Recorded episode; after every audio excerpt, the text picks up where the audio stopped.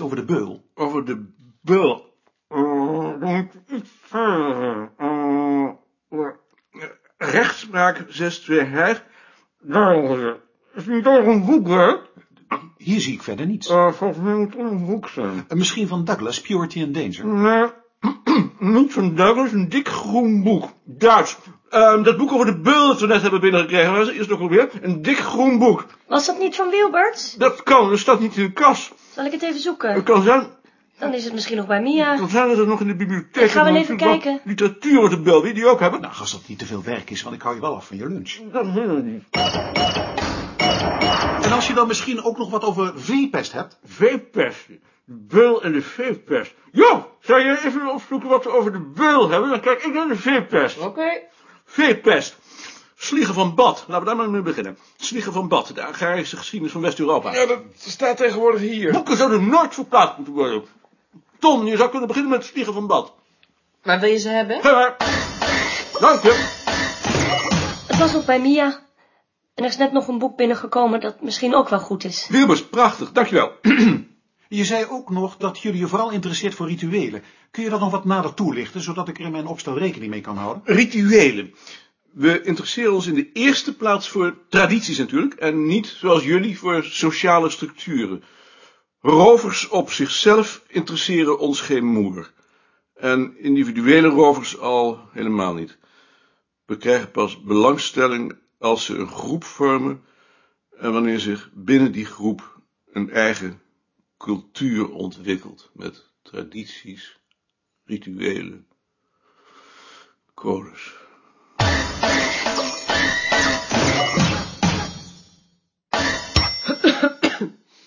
Eh, Jantje, we hebben vanochtend een sollicitant voor die tapplaats gehad. Ehm, ja, En die willen we wel hebben. Wat moet ik nou verder doen? dan moet je nu eerst toestemming hebben van het arbeidsbureau. Maar we hebben die plaats toch gekregen? Ja, dat is het Rijk. Maar daarvoor moet de gemeente nog haar toestemming geven. Dus ik kan 1 januari nog niet eens in dienst. Ik denk het niet, nee. Het zou me niks verbazen als de gemeentediensten tussen kerstmis en nieuwjaar gesloten zijn. Eh, nog eens met je voor Bavelaar, meneer Dekker. Mag ik meneer het hoofd nog even? Probeert u het nog even. Hij is misschien al naar huis. Ja, nog even met Jantje Bavelaar. Ik dacht dat je al naar huis was. Nee. Ja, wij ook.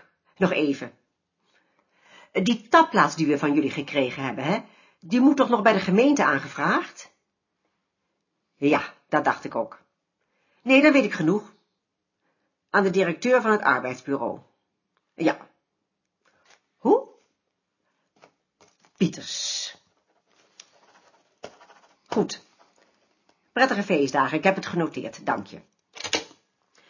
Je moet een brief schrijven aan de directeur van het arbeidsbureau. Maar het beste is dat je eerst telefonisch contact opneemt met de ambtenaar die daarover gaat. En dat is eh, mevrouw Pieters, hoofd van de afdeling arbeidsbemiddeling voor academici. Mevrouw Pieters, hoofd van de afdeling arbeidsbemiddeling voor academici. Zal doen. Dank je. Eh, ik was juist op weg naar je toe. Ja? Eh, Of heb je nu geen tijd? Nee, ik heb alle tijd. Ik wilde je vragen of je dit eens zou willen lezen. Wat is dat? Een stuk dat ik geschreven heb voor een nieuw handboek over middeleeuwse volkscultuur. Maar daar weet ik toch niks van af. ja, dat zeg je dan. maar ik weet er echt niks van. De enige die er iets van af weet, ben jij. Ja, en, en toch wil ik graag je oordeel hebben. Goed. Wanneer wil je het hebben? Volgende week? Je hebt nou toch vier dagen vakantie. Hm? Het is niet zo lang. Goed, volgende week. Maar ik heb nu haast. Ik moet nog opbellen.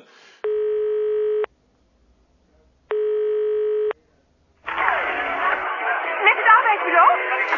Eh, mag ik mevrouw Pieters van u hebben, van de afdeling arbeidsbemiddeling voor academici? We zijn al gesloten.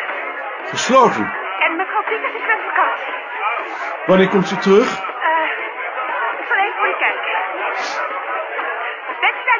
Ik ben er nog. Mevrouw Pieters is met vakantie tot 20 januari. Tot 20 januari? Ja. Belt u dan nog eens. Ik zal het doen. Dag meneer. Carla Tulp kan pas op 1 februari komen. Op zijn vroegst. Oh. Ik moet eerst toestemming hebben van de gemeente. En degene die daarover gaat, heeft tot 20 januari vakantie. Moet ze dat dan niet weten? Eh, ik zal erop bellen. Wat kwam Box eigenlijk doen? Fiches bekijken. Waarom heb je eigenlijk Alblas niet gevraagd voor die commissie? Die zit toch veel dichter bij ons? Omdat dat een warhoofd is. Ja.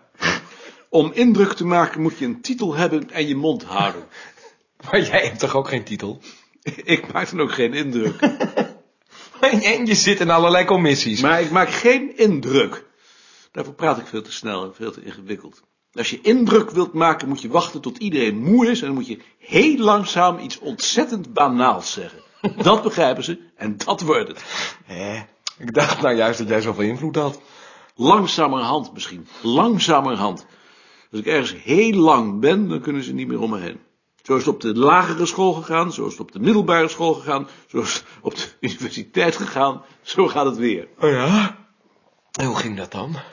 Op de eerste dag van de middelbare school werd ik als laatste gekozen en op de laatste als eerste. Waar was dat dan mee? Met sport. En niet omdat ik goed was in sport, maar omdat ik fanatiek was. Ja. Fanatici gaan net zo lang door tot ze iedereen plat hebben, maar dat is eh, geen verdienste. Eh, ik ga weer aan mijn werk.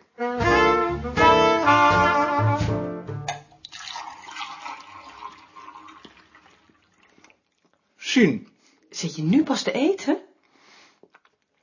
Ik heb Boksen en zijn vriendin op bezoek gehad. Dan heb je zeker ook nog niet gezien dat mijn scriptie is verschenen. Hé, hey, wanneer is dat gebeurd? Gisteren, toen je in Arnhem was. Maar, waarom wist ik dat dan niet? Dat had Jantje toch wel tegen me kunnen zeggen? Ik heb gevraagd of ik het je mocht geven. Geweldig. Vind ik ontzettend leuk. Die tekening op de omslag is van Hans. Ja. En eh, dit is ook voor jou. Voor mij? Eh, het is de wijn die we zelf hebben gebotteld.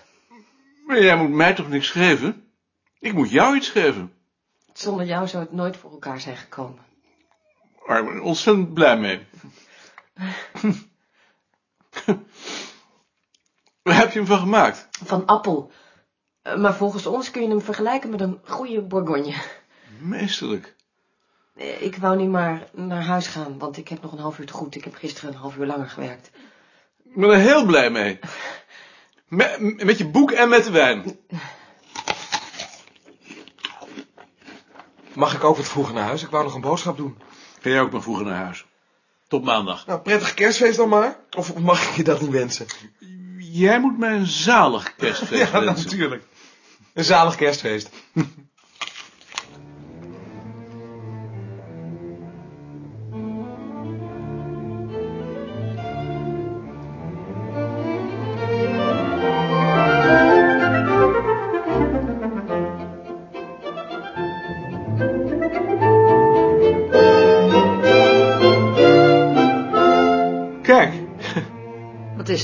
van Sien.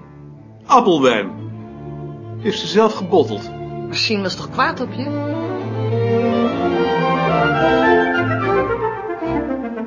Dat is blijkbaar over.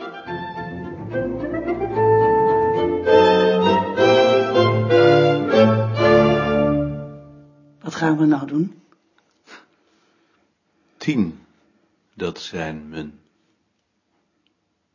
Tien. Dat zijn mijn. Kinderjaren. Ik weet het niet. Ik weet niets meer. Tien, dat zijn mijn kinderjaren. Twintig. Moet ik zijn getrouwd? Ja, bijna goed. Twintig ga ik aan het.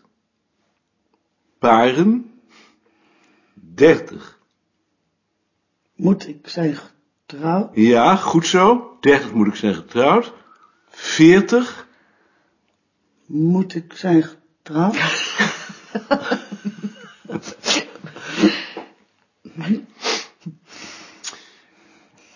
Toen ik jong was. Hè? Toen ik jong was, wou ik me niet goed gedragen. En ik ging. Een beetje rommelen. Heeft u wel eens gerommeld? Jawel hoor. En weet u wie hij is? Ja, een meneer. Nee. Kijkt u nou eens goed. Oh ja, dan zie ik het. Wie is het dan? Een mevrouw. Ik wou zo graag mijn kind nog eens zien. Maar ik ben uw kind, toch? Ben jij mijn kind? Hoe kan dat nou dat ik dat niet meer weet?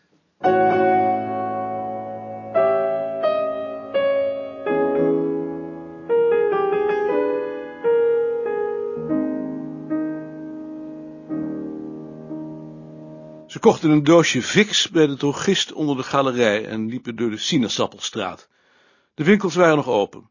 Langs de rechterkant van de stoep waren boompjes geplant, of de stoep was versmalt. Maar verder was er weinig veranderd.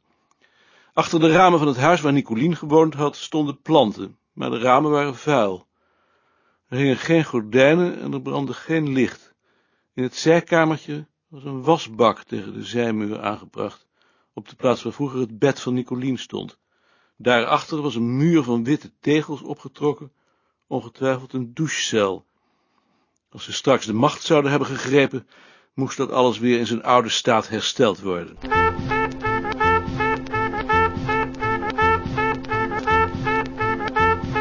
Ze liepen de Mandarijnstraat in en keken naar het balkon en in de kamer van haar vader. De deur naar de gang stond wijd open. Het behang was weggehaald. De muren waren gewit, met verticale zwarte lijnen. Uit het benedenhuis aan de overkant keek een oude vrouw naar hen, half achter de gordijnen. Hij herkende haar, maar hij wist niet meer wie het was, Nicolien ook niet. Ze volgde hen met haar blik, door langzaam mee te draaien toen ze langsliepen.